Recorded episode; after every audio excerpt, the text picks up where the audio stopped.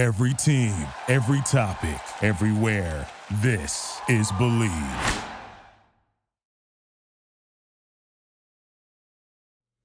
Fellow Falcoholics, what is up? Welcome to episode 262 of the Falcoholic Live. I'm your host, Kevin Knight at Falcoholic Kevin, joined by a special guest for this very uh, topic heavy episode. All of a sudden, we've got with us miles Garrett from Fox 5 Atlanta. He is at miles Garrett TV, the other miles Garrett, as uh, often said. And I know Aaron has a bunch of jokes, so I, I won't try to best Aaron's jokes in that regard. but, Miles, how are you doing this evening? Doing well, Kevin. How about yourself?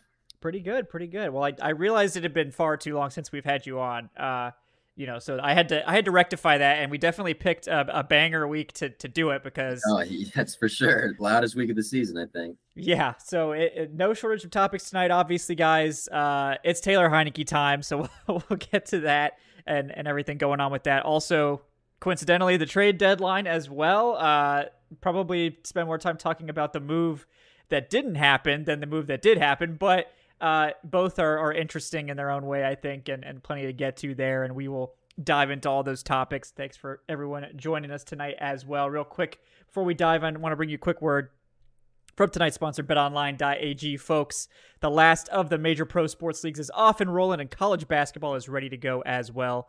BetOnline remains your top spot for all your live betting action and contests, whether that's the NFL, college football, UFC, or NHL. All of those leagues are now in full swing, and BetOnline is your number one source for your wagering odds, news, trends, and predictions. You can get all your hoops betting action along with every sport available at your fingertips with both desktop and mobile access at any time. So head to that BetOnline app or betonline.ag today and just remember to use our promo code BLEAV. That's B L E A V for your 50% welcome bonus on your first deposit. BetOnline where the game starts. All right, Miles. So we, we got to talk about the quarterback. You know, I, there was like some some darkness going around the Falcoholic business Discord today about like, is he just going to come out and be like, oh no, there's no quarterback controversy? What are you guys talking about? You guys are blowing this out. No, they there has been a change at quarterback. There there wasn't a lot of fanfare around it. Arthur Smith didn't really seem to want to talk about it, and I mean, I don't really blame him. But the change has been made officially for this week. There was a lot of gaminess about whether it would be going forward or not, but uh, I believe you were there. So, what was the mood? Was it dour? Was it their excitement? Um, I tried to watch the stream of it live, but it did crap out. So, uh, so what was your sort of takeaway from that announcement? Yeah, I mean, it, it was very hard to sort of pinpoint it because every time he was asked to get specific on it, he didn't really answer the question. Uh, I tweeted it out earlier today. He answered it very similarly almost every single time it was asked, saying it's a lot of variables that went into this decision. That was kind of the the key word or key phrase he was using a lot in describing this. Um, and you know, if, if, it wasn't that, it was you know, it's a private conversation. Um, not trying to get that out. So it's sort of hard to give an answer on it. Uh, Taylor mm-hmm. Did say he was told last night um, via text message he was asleep at the time, uh, so he did not. not in the bathroom, it. yeah. not in the bathroom this time. No, he was just asleep. So he uh, he said he saw it when he woke up at 5:45 this morning. So that's when the decision, I guess, had been made. Um, so yeah, it is kind of it, it, it's weird. I, I think the way words are chosen and when they're chosen are important because you know, when, when Arthur Smith was asked about this Monday, he could have said, We're going with Desmond. We're going, you know, he's our guy for the foreseeable future. He did not say that. They've been saying that all season long. Yeah. So I think when you're vague with your words, you can kind of interpret what the vagueness means because they've been forward before. You know, you've you've you've seen them say early in the season, like Desmond's our guy, he is our person going forward. We believe he'll be our franchise quarterback. For the first time we didn't hear that on yeah. Monday or today. Um, so you know, it, it, again, it can be one of those things where they're maybe trying to be a little cheeky with the media again, uh, because they do have a history of doing that. um, but yeah, as far as mood was concerned, I, I, wouldn't say it was anything out of the ordinary for Arthur Smith's mood per se. He kind of keeps the same yeah. feel sort of when he when he explains stuff like that or situations perhaps as delicate as that like when when you say being cheeky, like I mean, he would even kind of throw the question back. You know, like yeah, when yeah. I believe I believe D. Orlando Ledbetter asked him a question saying, you know, if if Taylor Heinicke, you know, performs really well, does that mean he's the starter going forward? And his response was, "Your words, not mine." So I'm like, Okay, oh, so you know, it, it, yeah, it's one of those- yeah, it's one of those things where no no answer can be an answer sometimes. yeah, yeah. No, and it it it definitely seemed to change very quickly because I don't think. I mean, I can't speak for you, but for me, I was I didn't think a benching was really on the radar this week. You know, I thought maybe we would. I think back in week four, I was like, oh, I think Ridder's got two weeks to to prove something, and then I think after that he kind of did. Like he did have two of his best passing games, and I thought week seven was a decent passing game as well. Obviously, you have the fumbles. Uh, week eight comes out very similar feeling first half to like week three and four against the the Lions and Jaguars, and that the offensive line was giving up some pressure. Ridder wasn't handling it well, and he does have the fumble, so maybe that was a turning point. But I was pretty shocked when Heinicke came out at halftime, and I know at first they were saying it was a concussion evaluation, and I, I mean I'm not saying they were making that up, um, but Ridder was cleared to come back in. And they stuck with Heinicke. So, were you surprised at how sort of quick the leash was uh, with this with this change? Yes, just because of how adamant and how much they've stood behind Desmond Ridder this entire season. I mean, you've had you had Arthur Blank come down preseason saying we believe he will be our franchise quarterback. You know, when when the owner says stuff like that, and when Terry Fontenot says stuff like that, when Arthur Smith does, you got to assume you're taking them at their word for it, and you know they truly do believe that sentiment. So, you know, it, it's hard because you know throughout the season, you know, you see the chatter online, you see you know, when are we going to bench him? It's like, well, you know, they still believe in him and they're saying they believe in him. So, you know, this was the first time you didn't kind of hear that reiteration or, per se. Um, so, because of that, I was a little surprised. Um, it's tough to say because I don't know if there is a medical aspect to this because Right. they said there was on Sunday and they said there was Monday, even though he was cleared. Right. Um, you know, when Dez was asked about it post game, he said he felt fine. So I don't know if maybe, like you were saying, if maybe it was sort of a opportunity that they took advantage of by saying, "Oh, hey, Dez doesn't look right. I think he has a concussion," instead of he actually has a concussion. Yeah. Um, and it was just kind of an easy way to throw Taylor in there without saying, "Oh, we didn't bench him. He wasn't feeling good." right. So again, it's just so tough to say just because of how not straightforward they've been in explaining what their process is. If they were, then I feel like we'd be able to understand it a little bit more, but they haven't really been as straightforward with us as far as what their decisions are, why their decisions are, and and et cetera from there. Yeah, I mean it. It was definitely weird, and um, you know, I I I'm sure he was evaluated for a concussion. I'm not.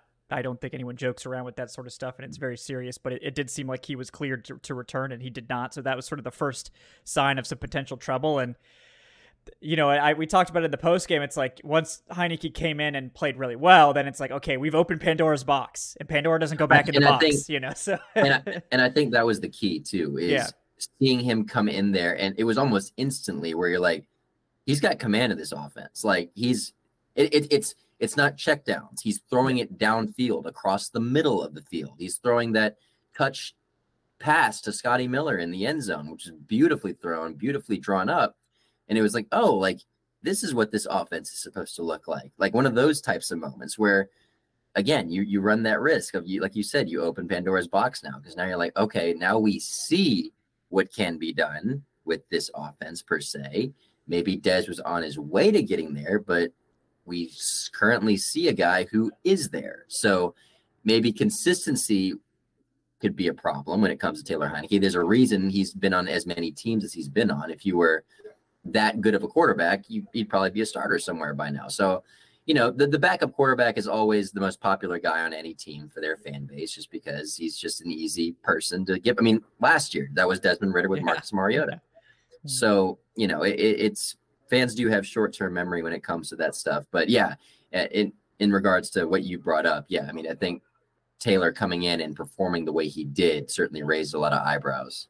Yeah, it so it it definitely I think put the pressure on to to make a, more permanent change because you know we're running out of we're running out of time here. Like it, it would be one thing if the NFC South continued to just keep losing everywhere, but the Saints have now caught up to you. You've sort of blown your And opportunity. it's, wi- to, it's winnable yeah. opponents too. Yeah, Like, it is. There's yeah. they you, you can argue they should have won against Tennessee. You can argue they should have won against um shoot, what was the name of the, it was the other opponent? Um, it was Ritter's Ridder's bad game. Oh, um, the weeks are going by so quickly now. Yeah. Um, well, we had Bucks, Commanders, uh, Commanders, Commanders. Yeah, yeah. That, that, was that was one that was very winnable. The Commanders yep. gave you every chance to win that game. Um, I mean, I think affirmly you can say that the Lions game and the Jaguars game are both the two games you really lost. I yeah. think the other, I think two, yeah, I think the other two games there are games that you can chalk up to we could have and probably should have won those. Yeah. Yeah. I mean, I think if you get anything out of the offense in the first half against Tennessee, or, you know, they call offensive pass interference on DeAndre Hopkins, one or the other, um, you probably win that game. Uh, and then the Commanders game, it was there for the taking, and they just couldn't mm-hmm. stop turning the ball over. So, um, very frustrating for fans. So I certainly understand the desire to see another quarterback. Uh, it, it's just interesting because we watched this game, this very same game play out in kind of a reverse sort of situation last year where we saw Marcus Mariota start for way too long into week mm-hmm. 14. Um, and, you know, I I continue to harp on it like, wow, I think we probably would have been good to see Desmond Ridder for some of those games because maybe that would have informed this year's plans a little bit more or given him a chance to work out some of these things that he's clearly working out this year in a year where there wasn't the pressure to make the playoffs because this year they've they've raised the stakes. Like the defense is is here, it's ready even with the loss of Grady Jarrett, I think they're still going to be fine ultimately. Um, but now that that they need the offense to be like you know doing something and not just shooting themselves in the foot repeatedly. And unfortunately, that was what was happening with Ridder Even though he was improving as a passer, and I think that was clear. When the pressure came, he was still buckling. He he was still not able to make good decisions with the football there, and he was still fumbling. I mean, we saw him lose that fumble. Now that wasn't anywhere near as egregious as you know the the touchback uh, running into the end zone fumble, which I tend to think that had maybe more to do with this benching than anyone realizes because that that's the type of fumble that coaches don't forgive. Um, getting getting the ball knocked out of your hands when you're trying to move up in the pocket against Jeffrey Simmons, it's going to happen sometimes, even to the best quarterbacks. But um, yeah, I mean, I to to me, I just in the first half of that game, it was like, well, Ridder's not handling this pressure very well, and then the fumble came, and then he was benched. So what to you what do you think the the turning point was what is it more of a collective thing was there something in particular in the titans game that you would point to or is this maybe just sort of a culmination finally after a lot of frustration i think it's a culmination because it, it, but again, it's it's it, it's it's such a difficult question. A lot of variables. Yeah. Whole, there you go. It really is because you something that Arthur Smith has pointed out multiple times throughout this season is we you want to see him make improvements from his mistakes. And to a certain degree, he did. There had been many cases, especially throwing the ball downfield, I think specifically, where you'd see Dez sort of make that improvement. I think you saw a lot of that on Twitter with, you know, some breakdowns by, you know, different quarterback coaches and whatnot, talking about how he spreads the ball downfield, where he was making improvements. I think the way he steps up in the pocket, reads his progressions, I think there was some improvement there. That being said, the egregious mistakes were not being improved upon, like the fumbles, which again were not just regular fumbles, like you're saying. They were one of those like football 101 fumbles, like the Tampa yeah. fumble, like our DJ Shockley, former quarterback who works here with us, was talking about like that stuff you learn. Like yeah. that's not an NFL thing that you're supposed to be sorting out. Like that's like you need to know off the top of your head. Yeah, you know you can't have the fumble like that. And I think it I think it had more to do with stuff like that yeah. to where it's like okay like we can coach that other stuff. This is stuff that you already need to need to have.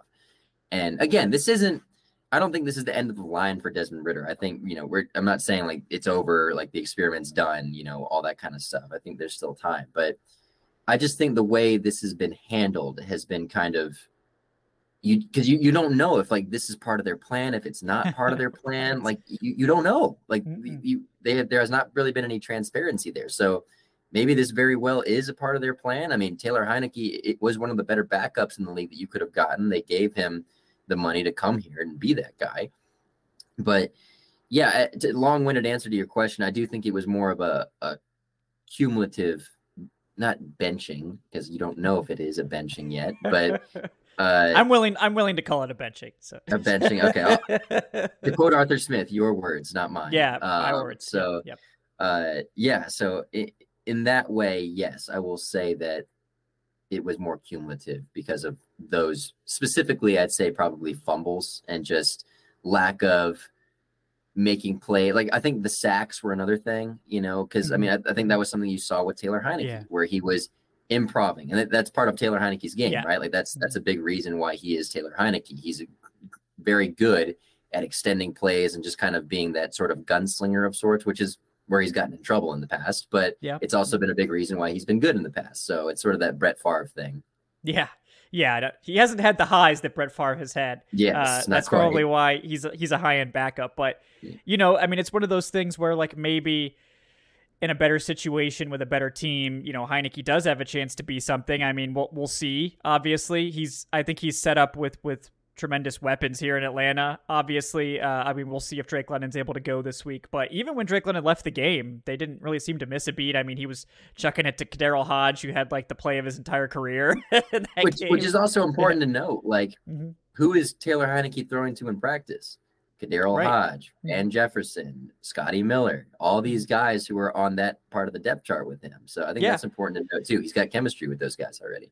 Yeah, and you can just see it. Like he comes into the game cold, which is kind of mm-hmm. Taylor Heinicke's specialty, uh, and just you know cuts it loose. And and again, it's it's easy to play that game where you don't feel the pressure because you're the backup. Like if you come in and play bad, it's like, oh well, you were the backup quarterback. You're no one's expecting you to be good. You got nothing to lose. Um, now it's as the starter. You know, we'll we'll see how that goes. But I mean, t- Taylor Heinicke hasn't handled it poorly. It's just I I think he's usually left teams wanting more. So we'll see. Yes it's also you know for someone like Desmond Ridder, it's possible for him to continue to improve. It's also possible for a veteran like Taylor Heinicke to continue to grow. Um, so I I don't think we know exactly what to expect from Taylor Heinicke uh, other than some tendencies, right? Um, we should expect him to to want to throw deep if it's there. We should expect him to want to throw deep if it's not there. Um, but overall, I think that with Heinicke, we'll probably see a cleaner version of the offense, um, a, a crisper version probably quicker decisions, faster processing, and a little bit more ability ability to evade sacks. Which, given the offensive line's pass protection inconsistency, uh, that's probably going to help the offense just from a baseline level. But I think people expecting the turnover, the the interceptions probably won't go down. Like I, I think Taylor Heinicke's a guy that's going to throw some interceptions. But it's it's can he throw the touchdowns to compensate? Like if he throws three touchdowns and a pick, no one's going to care about the pick. Yep. Um, so you know, can he do that? I mean, what's your level of confidence now? I mean, we've only seen a half of Taylor Heinicke, but you know, how how are you feeling about the change? Is it something you personally would have would have done if you were in a coach's shoes? I feel pretty good about it because look, I mean, th- there's a lot I can say about this, but this is something I said on many podcasts going into this season. Is in regards to Desmond Ridder and the whole Falcons quarterback situation, I always viewed it as a win win when it comes to Desmond Ridder being the quarterback because my whole shtick was with it was if he does well, you have your answer. Yeah. If he doesn't do well, you have a defense that's been put together finally. You have a bunch of young tools on offense, and you've got a backup who can kind of keep you afloat for a good bit for the time being if he isn't. And then you can go out and find your quarterback in the offseason finally with the team that's ready and set to go with not all these salary cap issues and no defense and all these other factors that came into play when we were talking about Lamar Jackson. So before I answer that, I think that was a very key point in this team so far. So everyone complaining about Desmond Ridder, whatever, we we've still got a whole offseason. I think we've got a good quarterback to kind of keep the ship afloat. Now, as far as confidence in Taylor Heinicke, I have all the confidence in the world. I think he is one of, if not the best backup in the NFL right now. And again, I don't think fans should hold their expectations to, oh my God, he's the guy who's going to take us to the Super Bowl or take us to the playoffs or whatever. I don't think he will be that guy,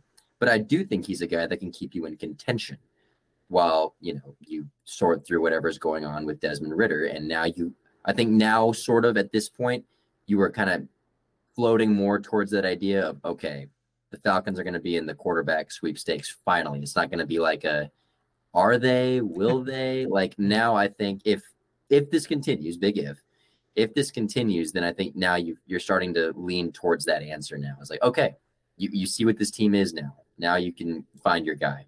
Yeah, I mean I, I think it's it's not like you said. I, I don't think that it's necessarily over for Ridder, but I think the the days of him getting the starting job because like our our own he's get, yeah he's he's going to have to now earn his way back to the starting job. Yes. And there's been plenty of quarterbacks. Matt Schaub's a great example, another third round quarterback um, of someone who didn't initially have a starting job, had to work his way into it, and then eventually went on to become a good NFL starter, and then eventually Geno a really long term, yeah, mm-hmm. NFL backup. So it's not out of the cards for him, but certainly this was probably his chance to really take control of a team, and it didn't really work out. I, I think that it's I don't think it it was catastrophic for him, but it, it certainly hasn't ended. I'm I'm sure the way that he was hoping, and and I I know a lot of fans were hoping too, uh, that had high hopes for Ridder, but we're moving forward with Taylor Heinicke at least at least for this week. As long, I mean, I'm, I'm of the mind that if, if Taylor Heinicke doesn't face plant, that we're probably riding Heinicke the rest of the way. Is that sort of how you yeah. feel too? Yeah. And that, that's basically what I said preseason too with whoever was going to be quarterback. Like with Desmond's, like if he doesn't face plant, this team's going to be pretty good. Yeah. He's, a little bit of face planting, maybe a little don't bit. know if it's been a complete face plant, yeah. but there's been a trip.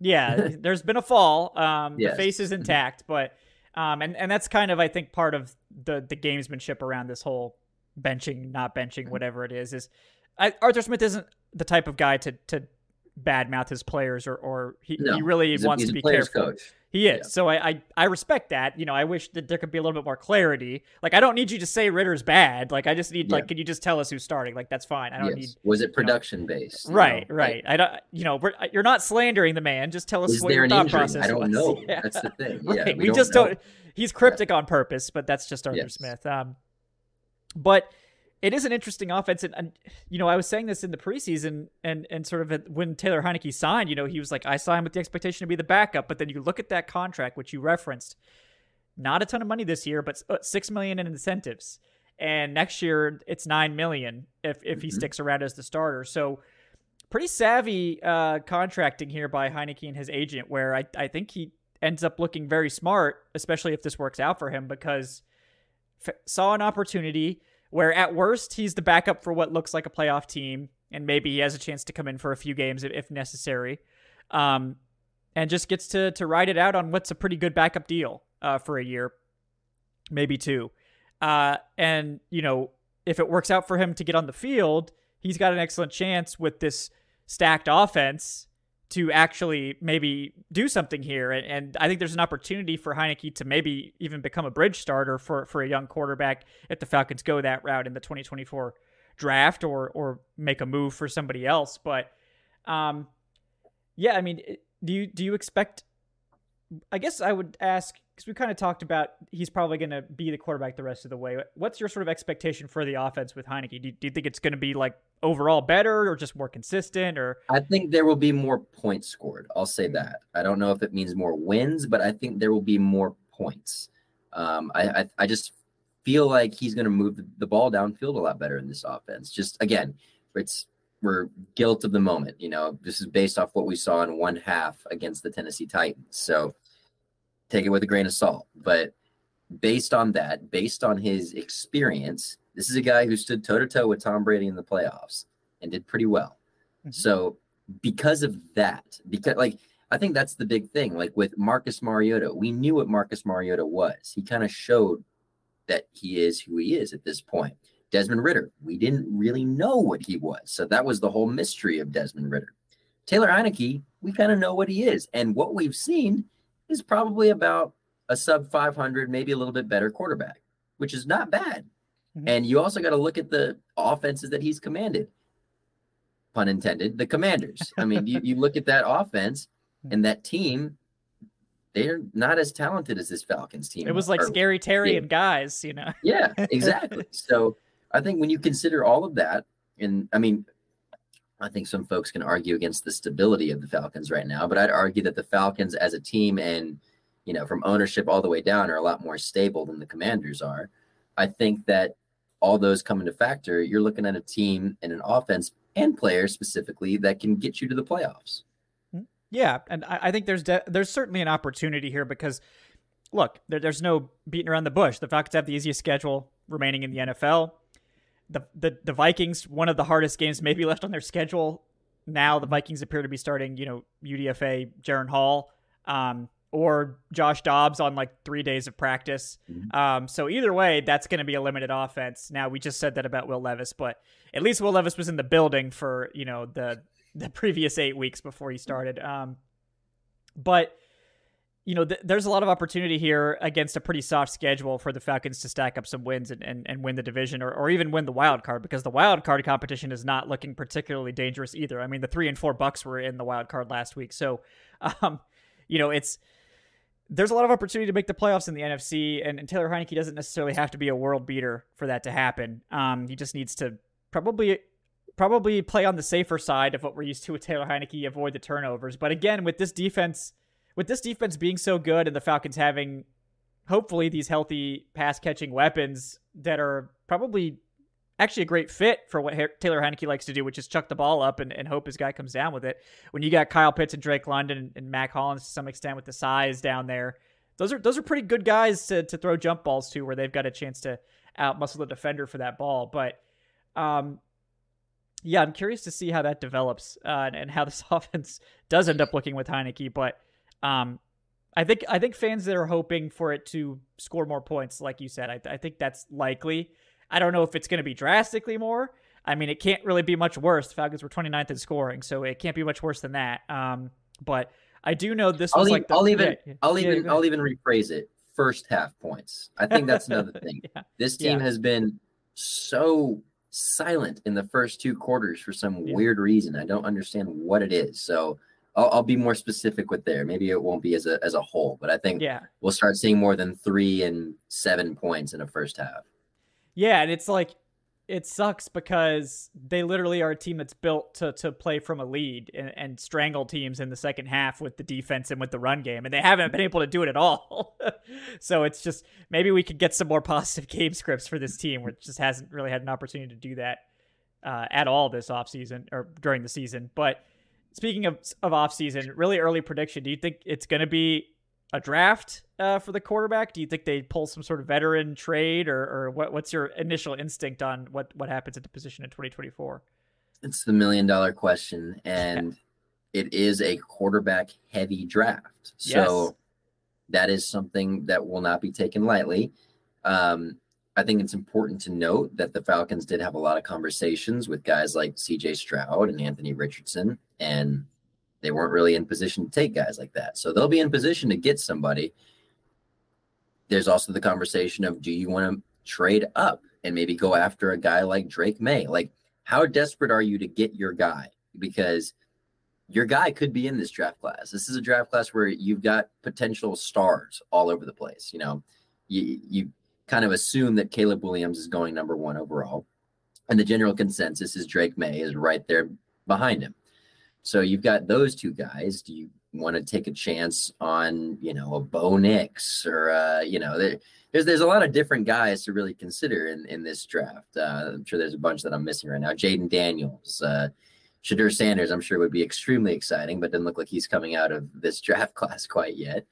Um, but yeah, I mean, you Michael Penix Jr., another guy. Um, but I could very easily see the Falcons making a Kirk Cousins type deal, where you know you find a guy who, again, a guy who you know what you're getting, pretty much. You know, you, obviously it's a serious injury that Kirk's going to be coming back from, but for the most part, you see what you're getting out of Kirk Cousins, and he fits this offense relatively well. That sort of play action e offense. Um, and I say that because I think Kirk Cousins is really the only type of guy they would go after who would be available. Um, I don't really know who else would be available and who you could trade for or sign free agent wise. He just is a name that seems to make the most sense if a team's going after a quarterback this offseason. Um, and again, but even Kirk Cousins, he's not young. You know, he's Right. getting up there in age himself. So, Mhm. you know, it's it's a decision you're going to have to make, and you know, it, it might be one of those drafts where maybe you have to make a Julio Jones type trade to to move up and, and get your guy. Yeah, and I, a lot of it depends on obviously where they're picking. Like if, and and probably to some extent it depends on Taylor Heinicke because, Mhm. yeah, like I mean George Costanza's donation. You know, I'm I'm all about the Mitter hate. Yes, thank you, George. Uh, he says the fact is I think we know who Taylor Heinicke is. Ridder may still have a ceiling that we haven't seen yet. This se- season is supposed to be an evaluation season for Desmond Ridder. It's what last year should have been, but instead we wanted to play Mariota. Yeah, that's unfortunate. Um, but yeah, I mean, there may still be more there with Ridder that we haven't seen, but at, this point, I think the evaluation has has been completed. They're they're not sold. I think is the clear answer on that. Um, it doesn't mean that Ridder can't be anything in the NFL, but I think they're they've made the decision that he's not going to be their starter going forward. Like maybe if he gets another opportunity, maybe something happens, maybe he's a long term backup. You know, we don't really know yet, but um, I think Ridder's certainly good enough to be a backup in the NFL. There's no question about that. But um, you know, consistent enough to be a starter, that seems to be the big issue with Ritter. But yeah, I mean, you mentioned it. There's not really many other options in free agency now. The good thing is Kirk Cousins would be a free agent, so mm-hmm. you don't have to trade for him. It seems very unlikely the Vikings are re-signing him at this point, and maybe coming off that injury, he's not he's not overly expensive. You know, we'll we'll see what the market is for him coming off an Achilles injury. I mean, people always go wacko for quarterbacks, so I mean, who knows? But maybe he's a bridge guy if Taylor Heinicke is not good enough to be a bridge guy. But if Taylor Heinicke gets this team to the playoffs and, and they're competent looking with Heinicke, maybe that does give them the flexibility to say, okay, we're picking at 24. Maybe we'll just wait and see if, if somebody we like falls here. Like you said, this is a, a deep quarterback class. You know, we obviously everyone knows Caleb Williams and Drake Maye. You're probably going to have to get into the top three picks to get either of those guys. And, you know, from mm-hmm. 24, is there much of a chance to do it? I don't know. It depends on who's picking in those spots and, and how much compensation they're looking for if they're willing to move down into the 20s. Um, but if those guys aren't available, there's a lot of guys in this class. I mean, Michael Penix Jr. is probably the front runner for the Heisman. Obviously, he has that medical history, but looks healthy the last couple years and has been playing great this year. Certainly, I know Bo Nix has some fans. Um, obviously, yeah, Jayden Daniels is my guy. I'm I'm full on team Jayden Daniels. Let's make it happen. But um, you know, and those are just some of the guys. I know JJ McCarthy. He feels like a yep. future Patriot just so much to me. 100%. like, yeah. So I don't think we're gonna have a chance to get him. But um, but yeah, I, I, mean, I there's, to- there's I guys, totally yeah. see. I, yeah. I could totally see after all this fanfare, you know, excitement for quarterback, the Falcons take a guy like Riley Leonard, dude. Yeah, yeah, yeah. If it's in, if it's on day two, then we can have that conversation. But yeah, hey, Mel Kiper had him as the number three quarterback prospect. I think a lot of people did before the season started. no, well, we'll see. Right, there's still a lot of college football left to be played, so there's there can be some movement there. But yeah, I, I am curious to see, and and I, it does feel like this is likely to be the the quarterback search off season that we really haven't gotten yet. Yeah. Um. So that I mean, hey, that should be entertaining. A guy like a guy like Justin Fields could also yeah, be trade market. So. Yeah. Mm-hmm. Kyler Murray, Justin Fields, probably the two that mm-hmm. seem like they're obviously going to become available. I mean, probably Mac Jones too, but let, us be real here, you know. Not an upgrade over Ty- over Taylor Heinicke. Um, so we'll see. We'll see what happens there. But speaking of trades, uh, the trade deadline also happened. Uh, coincidentally, not coincidentally, this week, and the Falcons do come away with the guys. So let's talk about what they were able to do first, because it's a small move, you know, a depth move for for Kentavius Street, who did spend the last couple years in New Orleans. I believe he had two and a half sacks last year with with the Saints, and and just as a dependable sort of depth piece that Ryan Nielsen's familiar with. What do you think about that move to help shore up the defensive line depth? So I liked the move. I liked it on the basis that I thought another move was coming. yeah. Um, so, yeah, I mean, it's hard to part with a second round pick for a guy like Montez Sweat. Obviously, that's the guy that you wanted, and it seems pretty obvious now that that's, that's who they were going after. Yeah. Um, especially with Montez Sweat literally coming out and saying Atlanta made a push and I wanted to be in Atlanta. Um, but that being said, it's he's another guy who's going to be a free agent this offseason. And he sounds like he wants to be in Atlanta. And I'm not quite sure what the Bears are doing. so, you know, maybe not as dumb to not give up a second round pick, which for the Bears probably is a first round pick for them. Chase Young, on the other hand, seemed a little iffy. I'm like, if you a third round pick, I feel like that was something that could have been doable um, for a guy like Chase Young. Now, I it, it, outside of that, it seemed like those were the two hot commodities around the trade market. I mean, I I didn't expect the Falcons to be able to make a deal for a guy like Danielle Hunter. Yeah. Um, if that's what some folks were clamoring for, I never really saw that as a possibility. Uh, but I did see like the Montez Sweat chase that those two seemed like options that the Falcons would explore. Um, so yeah, I mean, maybe I was looking at, I mean, offensive line, wide receiver help. Um, and I figured, I guess, in hindsight, Van Jefferson was that guy that yeah, they were looking. yeah. Mhm. Um, offensive line, perhaps, you know, they're pretty set at the running back position, obviously. Um, secondary has been pretty good uh, outside of, you know, a bad game against the Titans. Um, I thought maybe linebacker they'd go after somebody just with the absence of Troy Andersen and Kaden Elliss looking like he got banged up a little bit against Tennessee. Um, so, in order of, of priority, I thought it was going to be defensive line, linebackers, wide receiver. That I thought that's their priority list. So, they got two out of that priority list. Um, just maybe not quite the splash that folks were hoping for. Yeah, I mean, I know the the Montez Sweat thing is going to sting because from what we have, what's been reported, the Falcons basically had a deal done, more or less. Um, not that it had been fully accepted, but that they were working through the details of an extension with Montez Sweat and stuff like that as part of the deal, even like as part of the trade. Um, and then the, the Bears just sort of show up and say like, "Oh, well, we have a higher second. So what do you what do you think about that, Commanders?" And I don't blame the Commanders. I mean, like I would No, take the higher second. Not at all. Um, Yeah. but you know, uh, the Bears swoop in and and then sort of Montez Sweat has to go from one trash can to another, and it's just I feel so bad for him because he was fine. He was like, I'm going to get a chance to go to a, a moderate dumpster fire, not a full on dumpster fire. Oh my And, goodness. uh, no, I'm just kidding. I don't. I don't think the Falcons are dumpster fire status yet. We're four and four. Let's let's relax on that. But um, gets to come back home, you know, and be close to family and, and, and get out of just a really unstable situation. And then he goes to possibly the next most unstable situation in the NFL in Chicago instead after Mhm. like talking through an extension. And I, yeah, I mean, do I feel like it's bad business for Chicago because that man's not going to resign there. Like, That was my whole question. I mean, if I don't, I don't get the move. Like you're a rebuilding Yeah. franchise and you're trading away an asset, valuable asset for you, for a guy that's basically looking like a gonna uh, gonna be a rental at this point. So right. So why rent someone for? They they clearly think they can extend him, which I think is really I don't know why else you would sign at that point. Yeah. Yes. Um, but it's like, why would he want to sign there? Like, are you going to just Mhm. offer him some ridiculous contract and like, Yeah. Maybe um, he would want that. But like, I, I just feel like he's done playing for losing teams. Now, no guarantee, obviously, in the NFL that wherever you go doesn't just immediately fall apart. But um, yeah, I mean, they're probably, I mean, the, the Bears might fire everyone next year. You know, I mean, it, maybe this is Ryan Poles saying like, "Look, I'm doing things. Don't get rid of me. I'm doing stuff." You know, you can't get rid of this guy, Yeah, the one who brought you. Montez Sweat. Yeah. Um, but yeah, it's uh, it's a rough situation for him. I certainly feel for Sweat. Uh, I feel for Falcons fans, and you know, I'm in that group. Obviously, that was really disappointed that he didn't get here. But um, you know, the Falcons.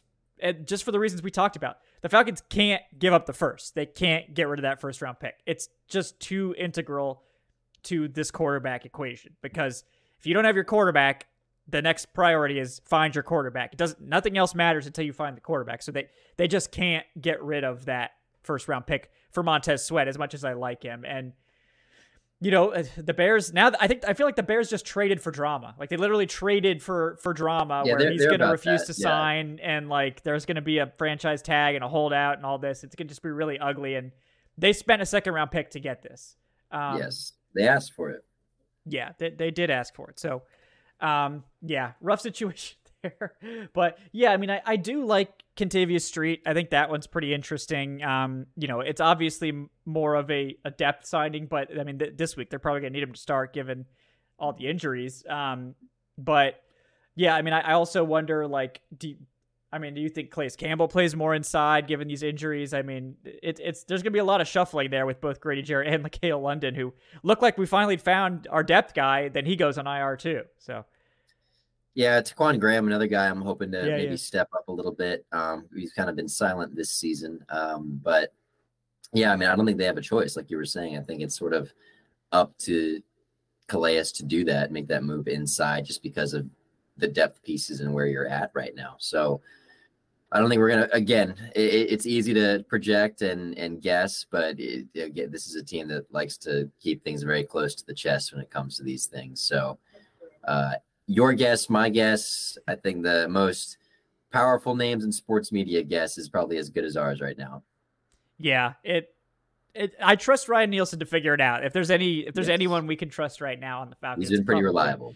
Probably Ryan Nielsen to figure it out. And I doubt we're going to have uh, four massive, co- well, three coverage busts and one no call OPI uh, in the same game again. So, you know, if we can keep it to like one or two coverage Fingers busts crossed. like that, then we should be good. Uh, but yeah, I mean, it, the defense, the defense has been good. The offense, maybe some new life with Taylor Heinicke. We'll see.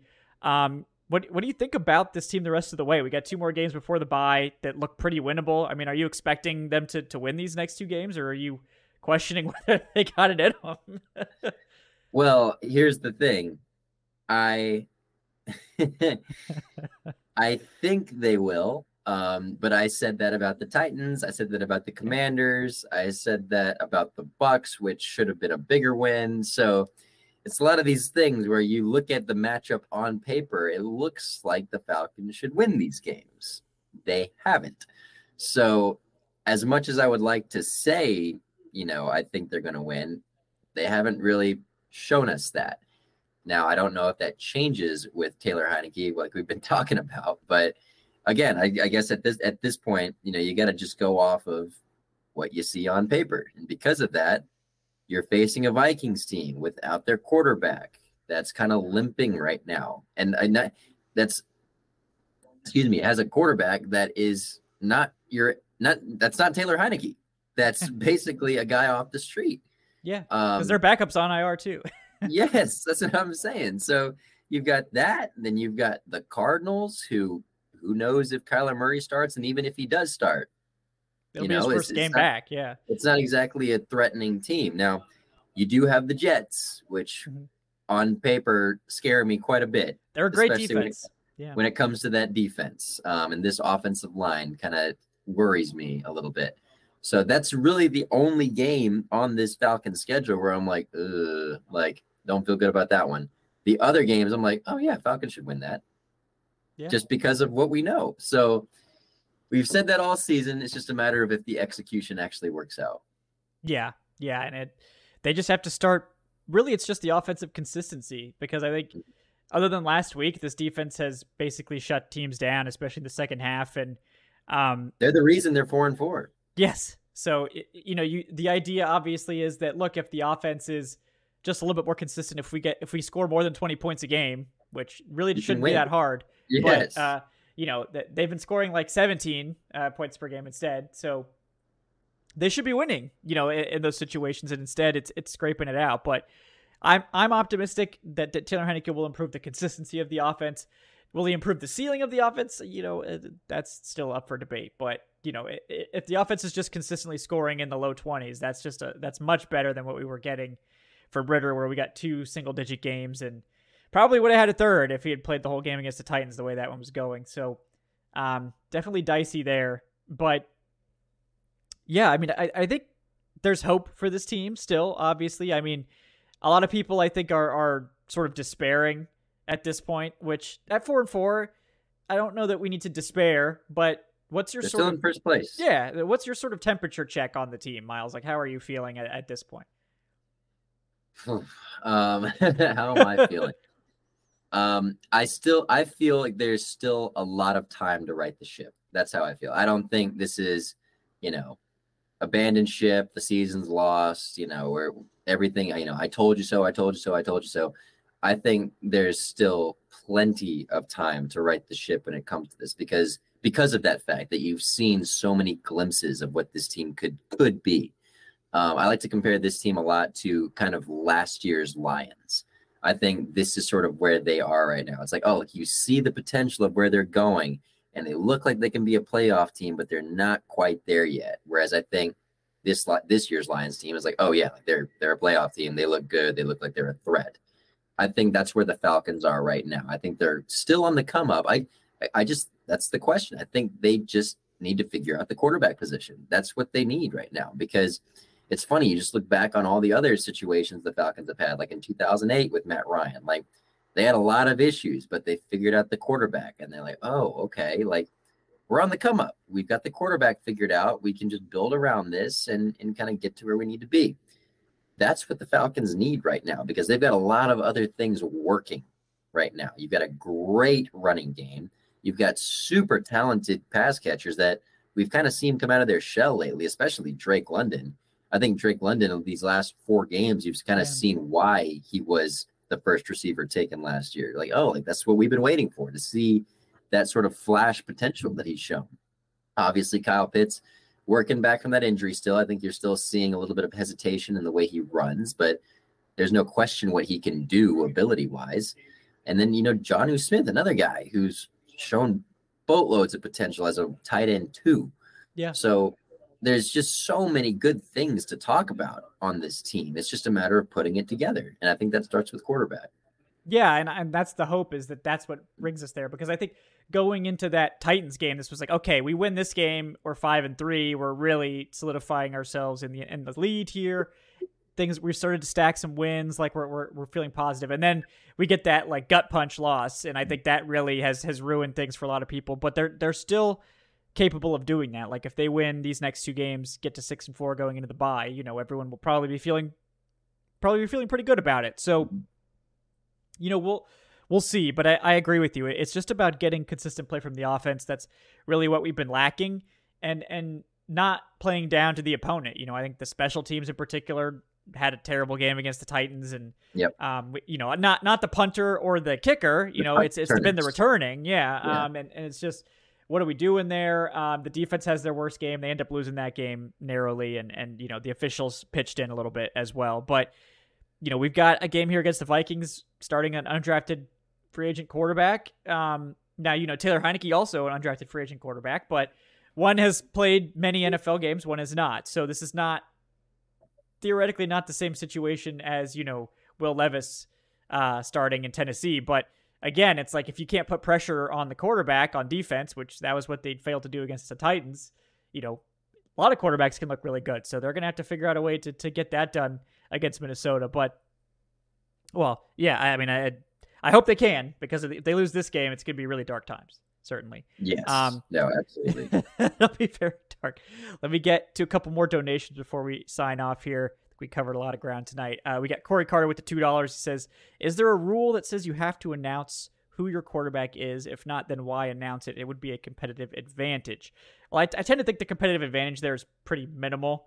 Um, you know, but no, I don't think you have to necessarily announce your quarterback. But I do think they make you report the injury report, and I think they want you to put out those depth charts. I mean, they're usually kind of a joke to most teams, I think, but you're supposed to put something out so whether that means anything or not, I guess that's up to you to decipher. But um, you don't have to actually say like, "Oh, so and so is gonna be our quarterback this week." Um, yes. yeah. Uh, George says, "Okay, guys, remember the first round choice is easy. It's got to be Brock Bowers. Come on, he does it all. He blocks, he catches. I bet he can play better defense than UCF reg- legend Richie Grant. Wow, taking swipes at my UCF guys, George. Wow, that's rude. hey, it, and it'll make the UGA fans happen. Let's happy. Let's get that meme started. Well." You know, George, I know you were on Kyle Pitts, but I, I don't know if you're going to be right about two top, you know, tight ends eh, here. But if we if we know Arthur Smith, we know he loves tight ends. So I would never rule out Brock Bowers ever. But um, you well, know. you know what would happen if that occurred, right? If you had Kyle Pitts and Brock Bowers, you'd yeah. have a handoff to Keith Smith throwing it to MyCole Pruitt in the end zone. Well, that's that they would never expect it though. That's the thing. That's exactly. why it would work. Yeah. Chess, not checkers. yes. Oh man, we got we got Brandon uh, with the two dollars. Thanks, Brandon. He says, "I know Kevin is Team Jayden Daniels, but what do you guys think about Jordan Travis? How do you think he would fit with the Falcons?" Yeah, I mean, honestly, Jordan Travis is like a less polished Jayden Daniels, kind of, um, and which isn't surprising. I mean, Jayden Daniels is like a fifth year senior, um, so he's definitely got that level of polish to his game now. But yeah, I mean, I, I don't hate Jordan Travis. Like, I I feel like if they were to wait until day two to like if say Taylor Heinicke plays really well, they win a playoff game or whatever, you're like, okay, Heinicke can be a bridge starter for us. Maybe we can go after like a developmental quarterback, like a Shedeur Sanders or like a, a Jordan Travis on day two. I, I wouldn't hate it. I mean, I think he's got a lot of potential, obviously. Um, good player, a lot of fun to watch. So, um, you got any Jordan Travis takes, Miles?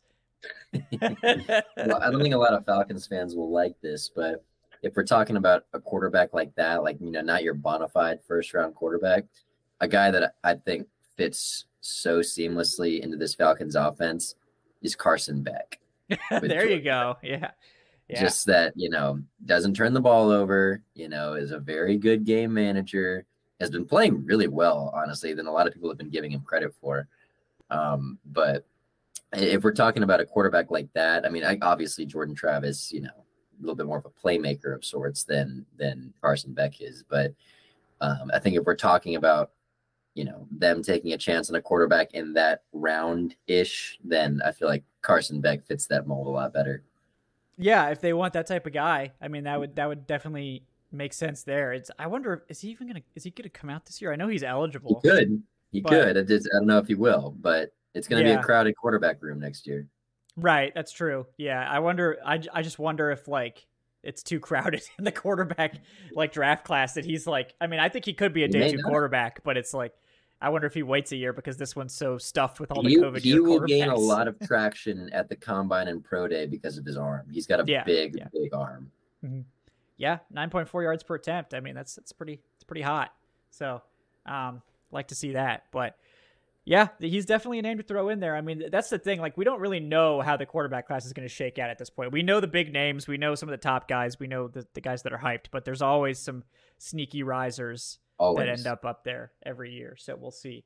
Um, we got Michael Scott with the ten dollars. Thanks, Michael. Appreciate you, man. He says making the eight-hour drive down from West Virginia this weekend for my first ever Falcons home game. So prayers for that big dub. Yeah, Lots I of mean, prayers. for all of us, especially for you, Michael, for for coming out. So thank you.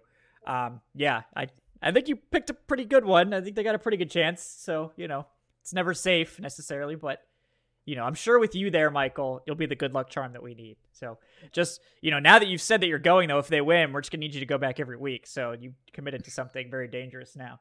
Um, and then we got Jason Gates with one final one uh, with $2. He says, I think trading for Kentavius Street's a good move to restock that interior D line.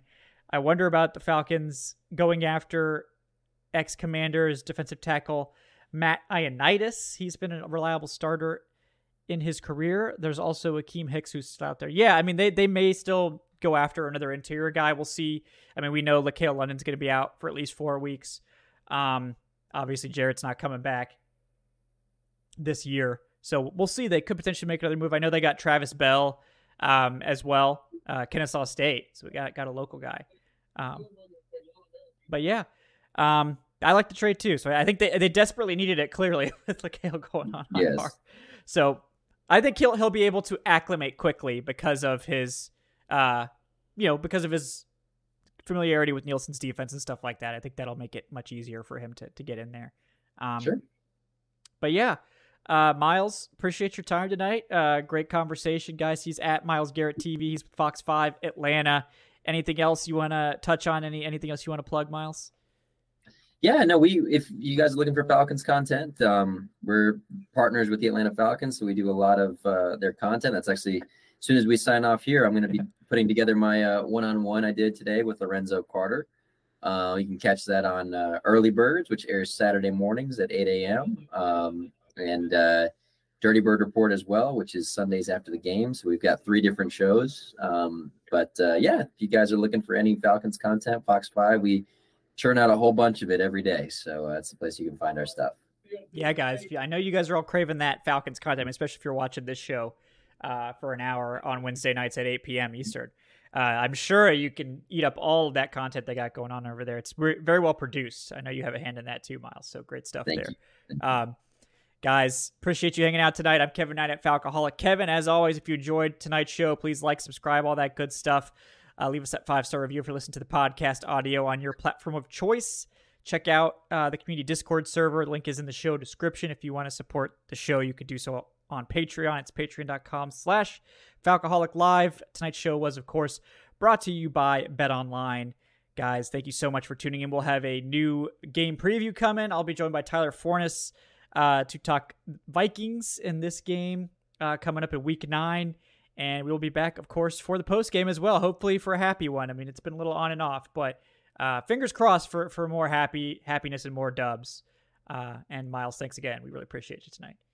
Thanks, Kev. Have a good night. All right, guys, have a great night, folks. We appreciate you. See ya.